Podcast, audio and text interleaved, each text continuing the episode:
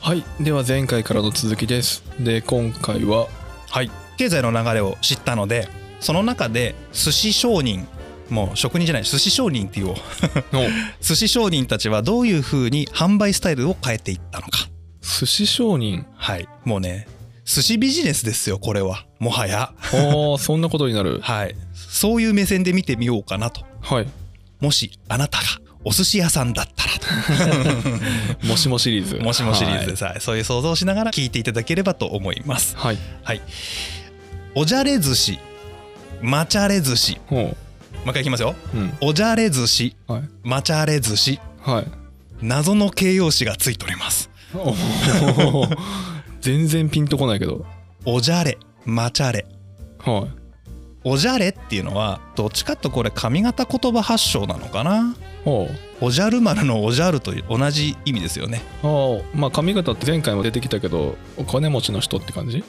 あーまあ方言ですよねそっちの方面のねああそうなんだ、うんはいはいおじゃるっていうのはいるとかいう意味ですよねおじゃれっていうのは誘う言葉で最後の語尾が変わってますからうん何々すれとかっていうのと一緒でおじゃれだからいらっしゃいというははいらっしゃいなんだそういう意味です作っとこから取りにいらっしゃいっていう意味ですねはあはい。マチャレ寿司。はいこれはね、髪型じゃないですね。江戸の言葉ですね。今用意するからそこで待ちや がれ。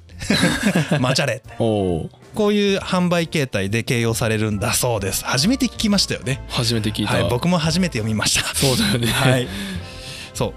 これはね、もともと慣れ寿司の時代、本慣れとか生慣れの時は、先に作っておくから取りにいらっしゃいなんですよ。 うーんでお店ももうほんと自分家の土間で作って土間に桶を並べて店先に並べて、えーいらっしゃいいらっしゃいとはいいうスタイルで販売をしてました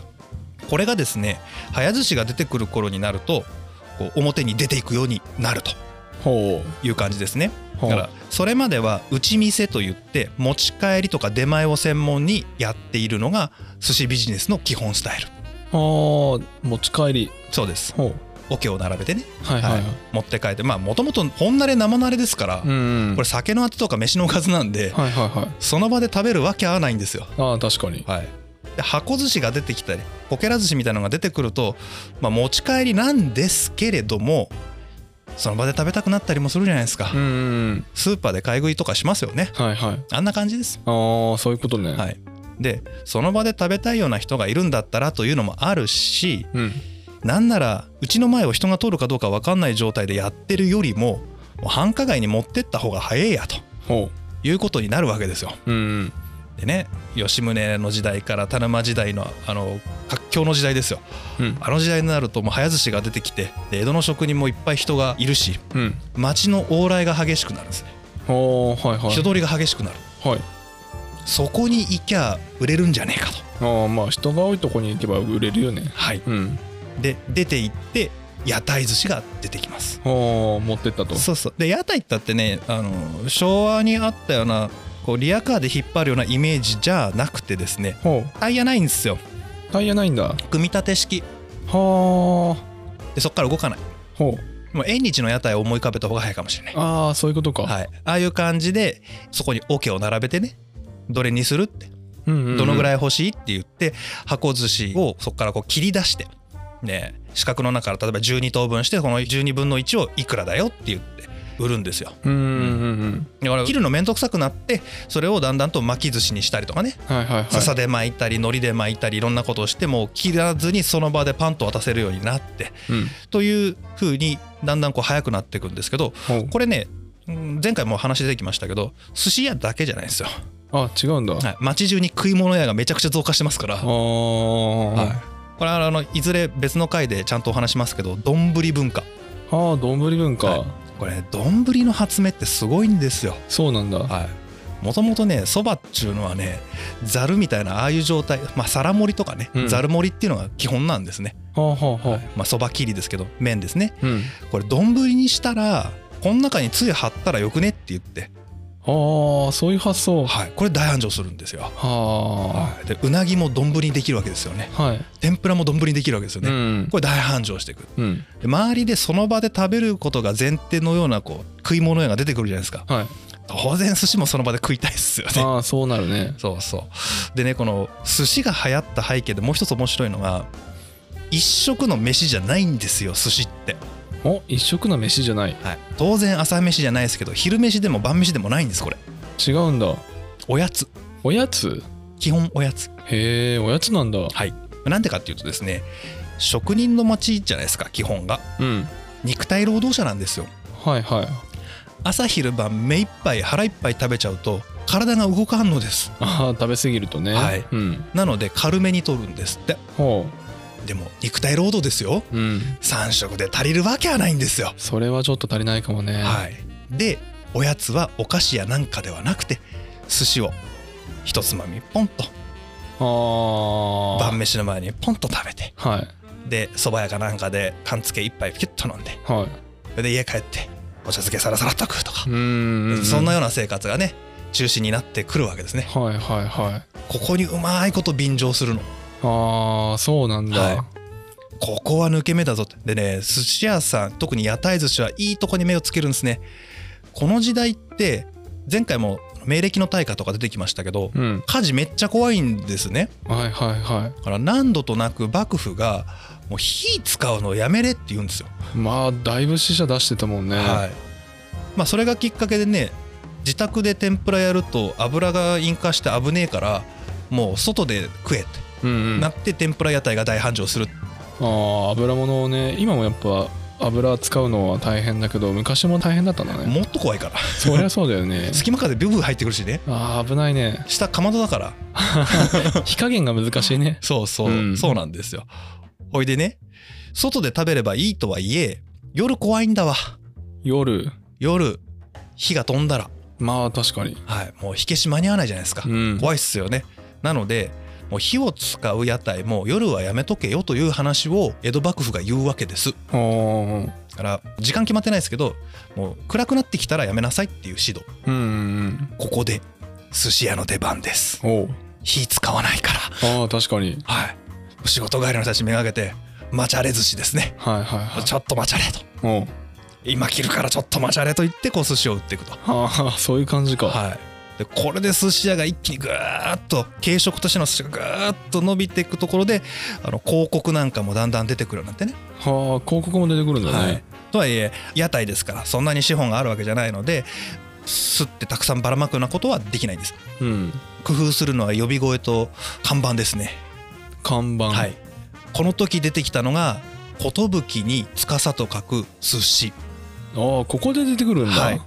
この方がめでてえなとお気の利いた息のいい看板が出てるじゃねえかあそこの寿司屋は気が利いてるねとああ江戸っ子好きだねそういうの好きなんですよ、ね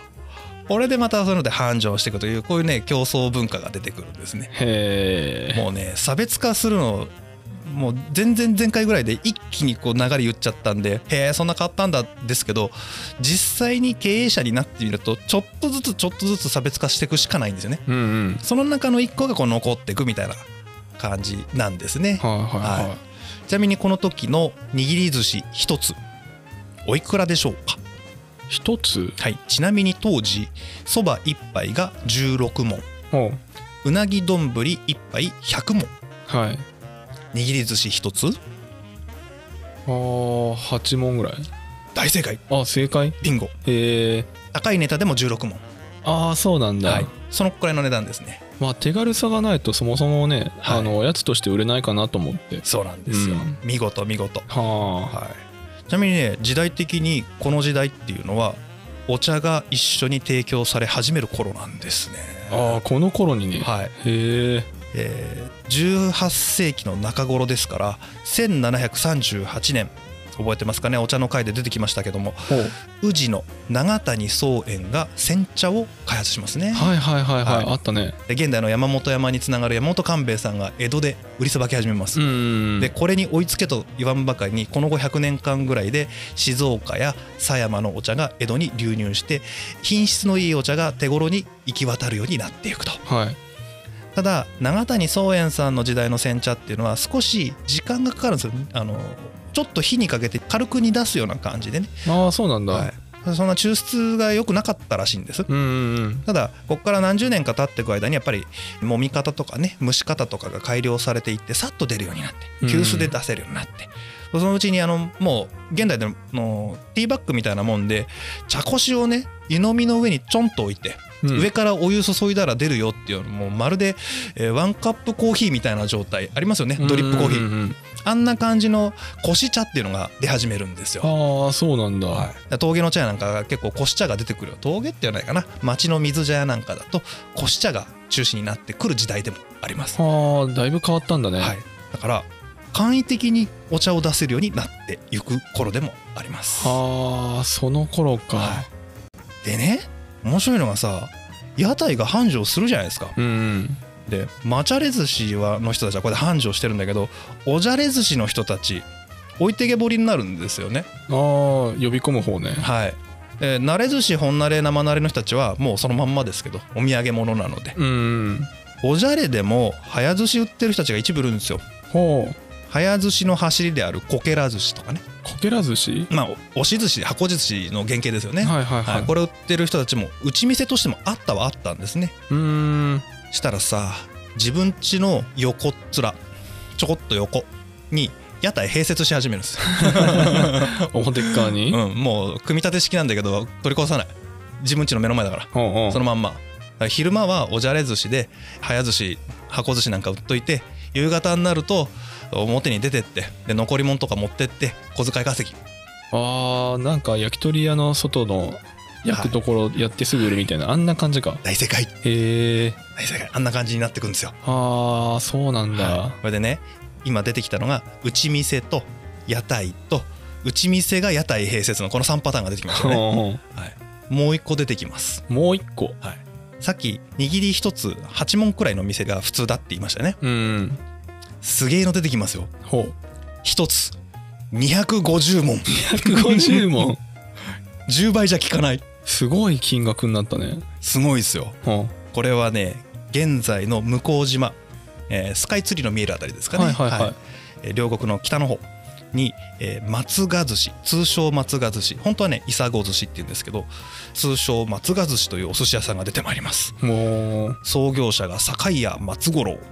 坂井屋松五郎さんはい、あたか六軒堀というところに店を構えたことから長唄の題目「あたかの松」にちなんで通称松賀寿司と呼ばれるようになったのでございますとあー 急に変わったね口調が、はいうんあのメモしといたの読んだだけ これね元祖与平寿司が出てからほんの数年後には出てくるんですねほうほうほうで松賀寿司さんは打ち店の出身ではなく屋台寿司から打ち店になってったのかなという推測が書かれてましたねうーん、はで握り寿司がメインではなくてもともとは箱寿司メインはあ押し箱寿司そう押し寿司系のお店ですほうはいはいこの人がねまた商売が上手だってのもあるしまたねこの向島という土地がすごいそうなんだ向島という土地はね、えー幕府のお偉いさんたちの金持ちの人たちが住んでいたりとかあと周りがね高級品を取り扱う商店だったりとか、おー、まあ、銀座みたいなもんか、はい、大棚ばっかりはい、はいはいという土地柄なんですようんうんだから県家って言ってね土地の金持ちの商人とか幕閣とかそういう権威の集まってるところの人たちがこの松賀寿司の押し寿司とかね握り寿司を新物って言ってまあお届け物、うんお土産としてもう大人気になるんですよはああの松賀寿司の高級寿司がうんうんうん今でもありますよね、はいはあんなに高級なチョコレートはみたいない手土産うでんもう開ける前からもうな看板でわーってなるじゃないですうか、んうんそういう存在になっていくんですね、はあすごいなははい、でチラシ広告売ってみたりとかさい商売すごいですよもう寿司も結構ね褒められてるんですけどあとねイベント的に握り寿司の中に一部銀を仕込んでおいたりね一部銀はい銀ですよ銀おうおうお金ですよおうお金が仕込んであって食べたら中からお金が出てきて当たりみたいなそんなことあるそんなことやっちゃうんですねへこれはね錦絵浮世絵っていうかね錦絵の中にももう松賀寿司のことを褒めたたえるようなねえほうほえうー錦絵がばらまかれたりとかは江戸の名店の中に数えられていたりとあかほうほう本にの載ってるんですよ当時の本に、そうなんだは、はい紹介されてますし、あまあ、これが出てきたおかげで一気に寿司のイメージがガラッと変わってくるんですねほうこれを広めたのが時の幕閣まあ幕閣っていうと分かりづらいですかね幕府のお偉いさんの一人で中野石王という人がいるんですねおうこれは前回出てきた水野忠明と同じぐらいの権力を持ってるおじいちゃんああそうなんだはでこの人がね結構食い道楽でねああんま仕事しないで結構遊んでるんですよ権力持ってるのに そうそああそうあんま仕事しないタイプの将軍に気に入られてあのお話し役とかやってる は話し相手なだけなんですけどあはいはいはいまあ自分の娘がいいとことついだからってもあってね、はいはいはい、この人がねこの松賀寿司いいなとか言って言いふらすんですよま た浜ちゃんみたいな感じかな、重役浜ちゃんみたいな重役マちゃんそうだねそれのリアル重役ですね リアル重役だね、もう時の権力ですから、うーんははいい、これは有名になりますよねはいはいこれとあとやっぱりね花屋傭兵の傭兵寿司元祖ほここもね高級化してくんですうああそうなんだ、、はいい場所もやっぱ東両国って言ってね割と歩いていける近距離ですねおお両国ねはい握り一つ200問から300問おおさすが元祖名店だねとああそういう地位につくんだはいいこちら握り寿司1本ですねはあはいはいはいちなみにチップスですけどこの2店舗が2つともうちが握り寿司の元祖だって言い張ってますし あそうなんだ まあ多分これねどっちでもねえんだろうなと僕は思ってますけどあそうはい、いろいろと読んでいくと明確に誰だっていうのはないんですけどいろんな人たちが改良改良していて握り寿司の原型のようなものが出てきていってうんそれを確立させたのが花屋与兵衛じゃないかなっていうような感じですね、まあ食文化とかってそういうもんだもんねはいそんなもんだと思います、うんあのさっき言った永谷宗園の煎茶だってそうでしたからねそうだねはいで松賀寿司はそもそも押し寿司系のお店なのでまあ後追いじゃないかなというふうな気がしていますうん、うん、ただビジネスとして大成したのはこっちが先っぽいですねはあはあはあ、はいもう一つねこの2つのお店がうちが最初だって言い張ってるのがわさびを使い始めたおおあわさびってまだ使われてなかったそうなんですよへえ意外この時代のお寿司の薬味って大体ねネギとか生姜とかあとからしからしはいへえからしなんだだったんですよへえたまには七味があったりとかねあー山椒使ったりとかもあったみたいですあー山椒とかはねそはういかもしれないけど、これがねわさびを使ったらうめえってなってあーまた大ヒットなんですよあーそうなんださすが与兵さんだとうんうんここでわさびを持ってくるとは違うねって当時高級品ですからはーあ高級品はい、江戸時代はもう家康公が気に入っちゃってうんで今までは野生のものを取ってたんですけど徳川幕府の権力でもってこれは外に流通させない独占するって、あそんなことやったのはい、それでわさびの栽培を始めたのが静岡県のあの山奥ですよはあ現代でもありますよねは本和発祥の地みいたい静岡市の上の方だねなそうですうね、んあれはもう徳川家が代々ここがわさびの産地だこれはもう徳川家のもんだっていうぐらいのああそうなんだ、ことやってましたからそうかその後も徳川家だもんね静岡市自体もね、はい、うんうんうんうんあ意外だねそのわさびってもっと早い段階で組み合わさってたのかと思ったけどいやいやそもそもだって握り寿司自体が庶民のしかもファストフードですから 確かにそんな高級品ホイホイ使えないですよおー使えないかこれは1つ250問もするような高級寿司だから使えるんですあーまあわさびの栽培自体もすごい大変だもんねそうなんでうん今みたいに練りわさがあるわけじゃないしねはい全部本わさですからあでねここまで来たじゃないですか、はいよーしこのままぐっと現代寿司いくかなと思うとー、もう一回揺り戻してきますよ揺り戻すのはいこっからあ店舗の改革あ店舗の改革聞いたことありますね名前は知ってるはい水野忠邦水野棚国はいはい、江戸幕府の時を10年早めたと呼ばれる男、おね、幕末を早めてしまったと言われてる男ですねはいはいはいただねこれ水野忠邦さん悪名高きとかいい評判聞かないんですけどお時代背景的にねこの環境で江戸幕府を延命させるのきついってマジで そうなんだはいやったこと先に言いますねはい奢侈禁止令贅沢するなとはいはい極度の緊縮財政おうんこれやることは変わんないわけですようんこの直前何があったかまず天保の大飢饉うんおー大飢饉この大飢饉は今までと質が違うんですねああそうなんだ幕府の財政破綻寸前、おーだいぶ追い込まれるねはい、で各地の大名がデフォルトしまくっていてうんまだギリギリ生き残ってるところがいくつ残ってるかなレベルですあああかなりやばい状態かかなりやばい状態ですだかはあら政治権力ない状態ですねうんで260年もの間戦してませんから武力も相当落ちてるわけですよはいでねここでちょっかい出してくる外国船がやってくるんですよほうここでちょっかいはい実はこの天保の改革から遡ること十数年前かなにイギリスがねちょっかい出してくるんですよ、ほうイギリス はいイギリス商船がね来るんですけどダメだっつって追い払われるわけですよ、うんそしたらオランダ商人に扮して日本にやってくるんですよ、扮してるんだねでしろっと長崎に入ってしまってはい、で長崎にはオランダ商館あるでしょはいはいはいオランダ商館で勤めてるオランダ人を誘拐するんですよ誘拐誘拐してで返してほしければ金を起こせとか入港させろとかって脅してくるんですよああだいぶやり方汚ねえな えげつないことやるじゃないですか俺やべえぞってなってこの水野忠邦の前の将軍がもうこれまずいぞってなって軍備を増やさなきゃまずいとうん海軍増強しようっていうことを動き始めてまた金かかるんですよこれでああまあ金はかかるよねうわーまた金出てくわーっていうところにまた来た大飢饉みたいなああそうか必要な時にはいまた飢饉で金欠だと、はいあとか言ってるさなかロシアがちょっかい出してくるんですよ。あへえロシアもここで来るの、はい、もうこの頃産業革命がボッコボコ言ってる時ですかああイギリスでねら、はい、もうビールの回でもちょっと出てきましたけどもうスタウトエールとかバートンエールなんかがアジア市場を席巻してる時代ですからね、はいはいはいはい、もうインド完全にイギリスの植民地化してる時代ですから、ああそうだねははい、そんな時代っすよ。あもう目の前までだいぶ革命の波が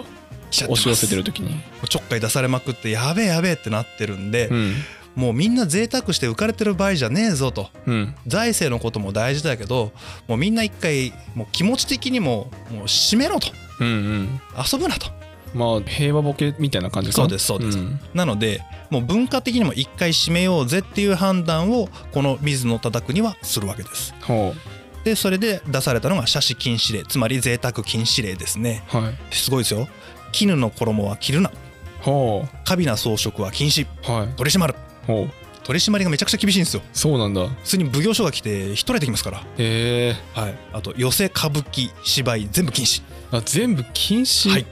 もう江戸市中にある芝居小屋は全部郊外に移転じゃんはあ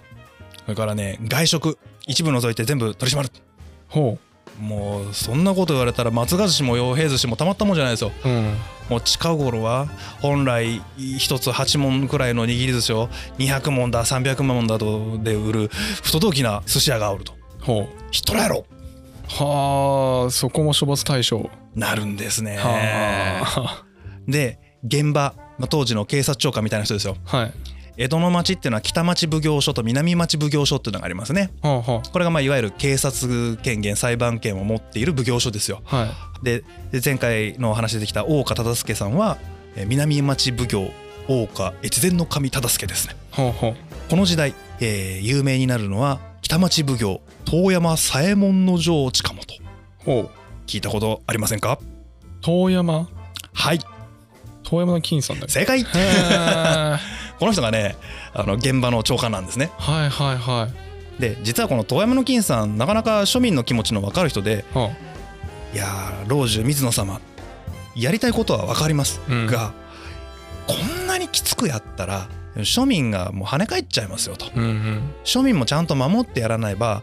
国力なんかまともに育ちませんよとうんいうことでいろいろこう止めるんですよお自分の首かかってますけどね、お。ああまあもちろんね。もう首ってのは文字通り首ですけどお下手すると腹かっさばくレベルになっちゃいますけど、本当の首だね。はい、まあでもお奉行様だからそこまでいかないのかな、うんまあ実況とかでしょうけど、まあ、そんなのかけてずっと改革のやりすぎに対抗していくんですね はいはいはでこれ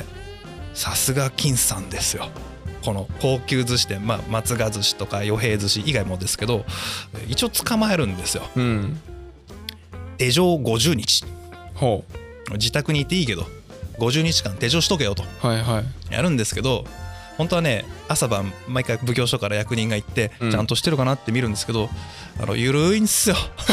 ゆるいんだ。ゆるいうんそもそも手錠50日結構軽いですからね、そうなんだ。はい、なんなら歌舞伎とか落語の寄せですねこれ廃絶させようとしてますからおー廃止みたいな感じそうもう根絶根絶かうんはあもうヒットライで何か本当犠牲になってますからねへえ、そのぐらいの勢いで水野忠邦は取り締まろうとしてるのをまあ手錠50日でいっかみたいなうんうんうんくらいでやってくれるんですよへえでこの時にね金さん歌舞伎とか寄せ守ってくれるんですああそうなん だだから今に続いてるのああそこで根絶やしにされなかったからはいあで僕ら今遠山の金さんって知ってるじゃないですか、あうんこれなんで知ってるかおうこの時芝居小屋守ったわけですようんうんでね歌舞伎芝居ってのは当時の娯楽メディアですよねはいはいいやー守られた方は嬉しいですようね、ん芝居演目に遠山の金さん作っちゃうんですよああ作っちゃったんだ、でこれが演目として残って後の時代にテレビで時代劇として放映されて我々の耳に届くとああ当時のヒーローだスーパーヒーローですねあはいでこの人に守られて、えーお寿司も高級寿司も廃れずに行くわけですねーはあ遠山の金さんかなり重要な節目でいい仕事したんだね、いい仕事してますよあこれで何が起こるかというとね与平寿司の名声が爆上げなんですあそうなのもう老中水野様に取り締まれる対象にさせられるぐらいのすごい名店だとああ目をつけられるぐらいいい名店だったねは潰されないんであはいはい残っちゃってますかうらね、んうわーっはあてなるんですねそんな格がついちゃったんだねくっついちゃった で一方でねこの時奢侈禁止令によって高級寿司ダメだってお触れは出るんですはい握り寿司は常に一つ8問でやりなさいとうんうん一旦出るんですねでその瞬間に高い寿司なくなっちゃいますんで別のお寿司が大流行し始めますうん別のお寿司はいいなり寿司あここでいなり いなり寿司出てくひるょっのこり出てくるのああもっと前の時代出てはいるんですよいや出てるんですけど、うんあの安いお寿司なんですよはいはい海苔も使ってないしう、んネタもさ海鮮使ってないじゃないですか、うんだからあれはもう過当な寿司だぐらいの扱いされたんですけど、うん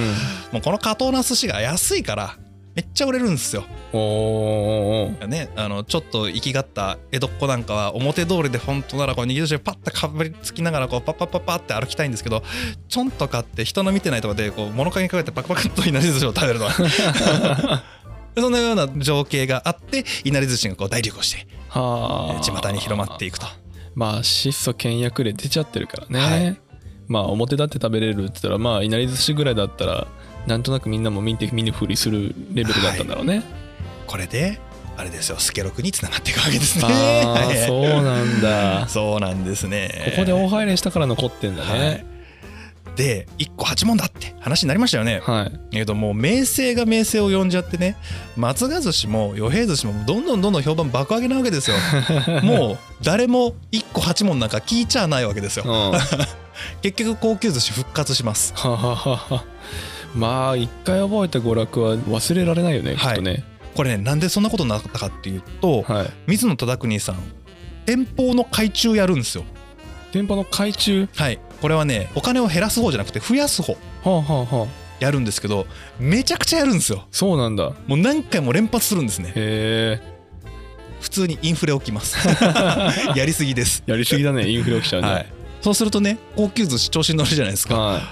経済爆上げしてますからい、うんバブリーって言ってそりゃあね高級寿司潰れないっすよそりゃそうだねはい金がもう街の中で溢れ返ってるから高級寿司も残高買えるよねはいもうねなんか自分で締めてんだか緩めてんだかよく分かんない状態でこれで幕末にドーンっていっちゃうわけですねああそうなんだ、は何がしたかったんだろうねい、もう多分ねパニックだと思いますよいやもうねいろんな本ではもう水野忠邦さん悪いみたいになってますけど、ういんや確かに失敗してますようんけどこの時代この幕府やりくりするのめちゃむずいと思うもまあ外的要因がさう政府ね財政逼迫してもう破綻寸前ですしねねそんなこと言ったらなんか他のところから尊王攘夷じゃとか公部合体じゃとか出てくるわけですよはいはいはいはいあれしたらあとこっから10年後にはペリーさんやってきますからあーもうなんかすごい大波乱の時代なんだねはいもうこれ乗り切るのマジ無理あであこの水野忠邦の後今回お寿司シリーズ全然出てこないですけどうん安倍さん安倍さん最後のねあのもう幕府を仕切る人が出てくるんですけどはいあの人なんかもうマジすごいと思いますよそうなんだあよくこの南極でここにソフトランディングさせたなと思いますからねーうまいこと着地させたんだねあの状況下では頑張ったんじゃないですか僕そんなに歴史マニアじゃないので詳しくないですけど、うんいやでも僕の目から見てもすげえなと思いますけどねああそんな時代があったんだね